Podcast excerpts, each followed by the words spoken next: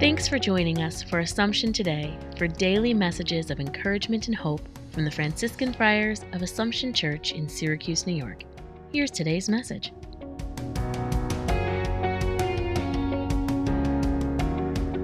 Reflection for September 14th.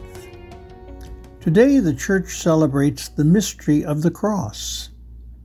On Calvary, Jesus took all that was wrong and turned it into the instrument of healing. His passion and death, symbolized in the cross, became the font of victory and salvation. Jesus embraced the consequences of sin, pain, suffering, and death, to make available to us the means of conquering them.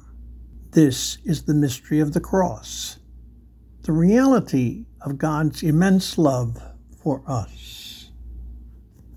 Lord, strengthen my faith and my love as I reflect on the mystery of your cross today.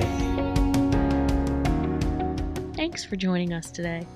Connect with us online at AssumptionSYR.org.